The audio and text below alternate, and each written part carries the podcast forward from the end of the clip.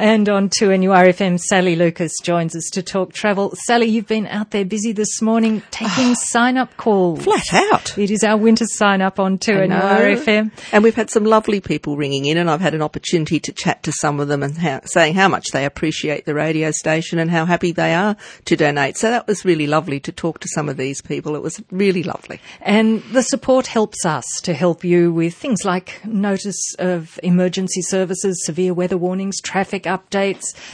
All of that is a help. That's two N U R F M's winter sign-up. Now, what about two N U R F M's travel? Where are we off to first, Sally? Well, you said dancing. I think, well, we can dance off anywhere we like when we're travelling, can't we? We just get our travel shoes on and we can dance anywhere we like. So we've been a bit inundated, I think, over the um, television media lately, of course, with Canada and Alaska. Um, ads coming at us left, right and centre about all the wonderful early bird deals that are out for next year. So I thought, well, it's very appropriate, seeing as we are being inundated with those, why not talk about a little bit about Canada? Anyway, I thought I'd start with. Um, to start with, Canada, the name, comes from an Iroquoian word meaning uh, Kanata, which means village or settlement. And it's the second largest country on Earth after to Russia. So it's a huge country, as you can imagine. Because of that, it is very diverse, and you've got lots of different parts on offer. So it's obviously too much for me to talk about all of Canada in one session, as I said. So we're just concentrating on that western part of Canada, which I guess we're more familiar with in Australia. A lot of Australians go to Canada, love Canada, and have a close affinity with the Canadian way of life and their love of outdoors and our love of outdoors as well. So it's, it, we feel very relaxed there and very at home. And Vancouver, of course, is considered one of the friendliest cities on Earth, one of the greenest cities as well, and it's it's got a lot to offer. But it isn't the capital of British Columbia, which a lot of people think, because it's the major city where you fly in, et cetera. It's actually Victoria, which is on Vancouver Island. And Vancouver Island is absolutely gorgeous. It's a step back in time. It's it's very English. You can still get around in horse-drawn carriages. You've got cobblestone streets. You've got wonderful old buildings. You can have high tea in some of these beautiful hotels. Hotels. And they've got these wonderful gardens called the Butchart Gardens, which are just a joy to see, both in summer and winter, because they have the winter displays with all the fairy lights and everything, all the trees lit up and with the snow. You can just imagine what it would be like in winter. I haven't seen it in winter, but I have seen photos of it in winter. Um, So, yeah, so Canada, it's a, it's a, a huge population, as I said, and its population is about, oh, ninety percent is concentrated just one hundred sixty kays from the U S border. Because once you're going further north into Canada, of course, we've got remote areas of the Yukon, the gold mining days, et cetera. So talking about the diversities we've just mentioned, of course, north of Vancouver, you've got Whistler, which is a famous ski resort.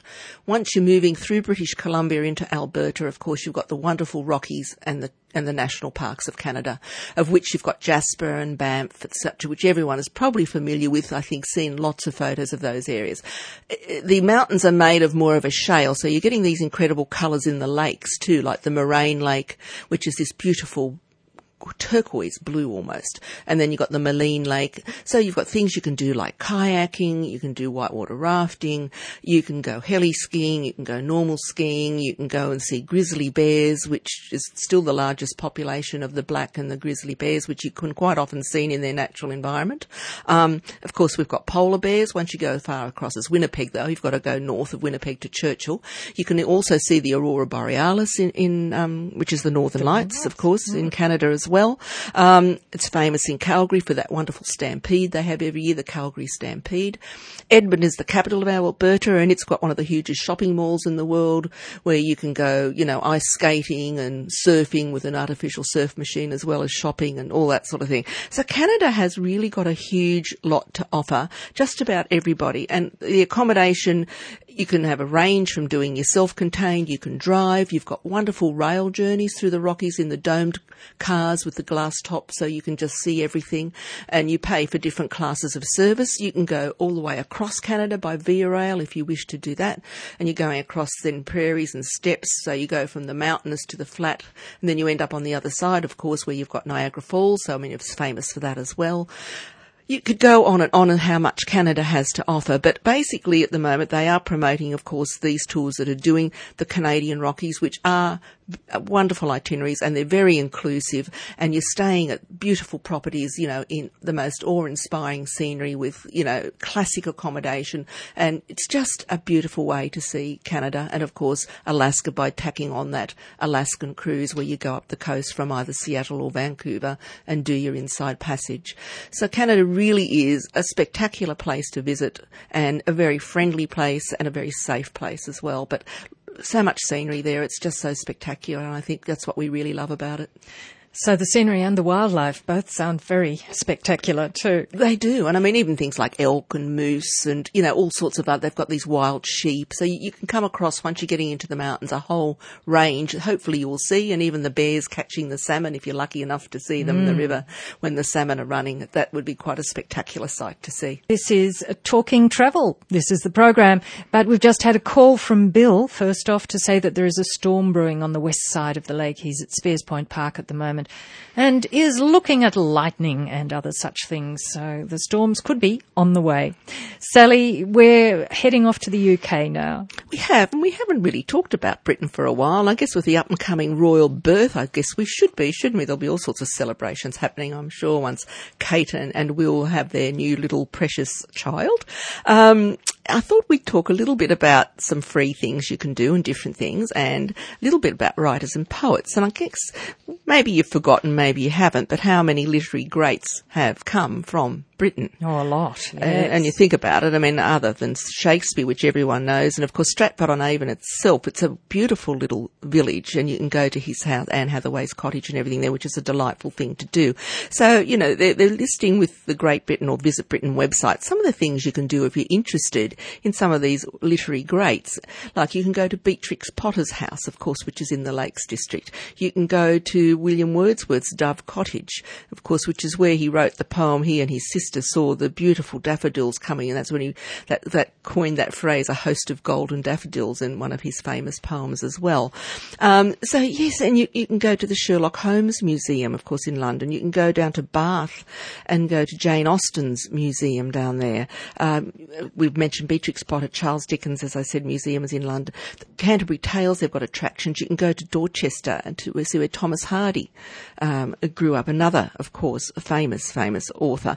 And there, it, there is nothing quite like reading a book or poems yes. or whatever from somebody who comes from that area and yes. perhaps writes about that area when you're there. Well, apparently they say when you go to the um, William Wordsworth cottage, there's the little diary or book is still there that when he first saw and was so blown away by that host of gold, there it is handwritten, so you know that that was the bit that got him started with that piece of poetry. So, you know, and, you know, with Beatrix Potter, of course, her beloved children's books, as we all know, um, and, of course, Baker Street is famous for Sherlock Holmes as well. And in Scotland, of course, you've got Robbie Burns, of course, who was the composer of Auld Lang Syne, but he, he has a museum up there as well, and he's written many other things, of course. And, of course, in more recent times, we've got J K Rowling, of course, where, you know, the Harry Potter series started, and um, also the novelist Ian uh, Rankin, where his Rebus detective no- novels come from as well. Then you've got Wales, of course, which is a land of poetry and song with Dylan Thomas. Um, you've got the Roald Dahl Museum in Buckinghamshire, which would be a great place to take the kids. Certainly would. So, and then there's lots of free things you can do in Britain, which I think we've mentioned before, but a long time ago, Jane. So I thought it's worth mentioning again. Not everything costs money. And if you're a little bit short on funds, but you're there and you want to do a few free things, the National Portrait Gallery is free, the Birmingham Art Gallery, the National Gallery in London, the Tate Modern. Uh, in Yorkshire, there's a sculpture park, the Tate Britain Gallery, there's a Tate also in Liverpool, the Scottish National Gallery, just to name a few.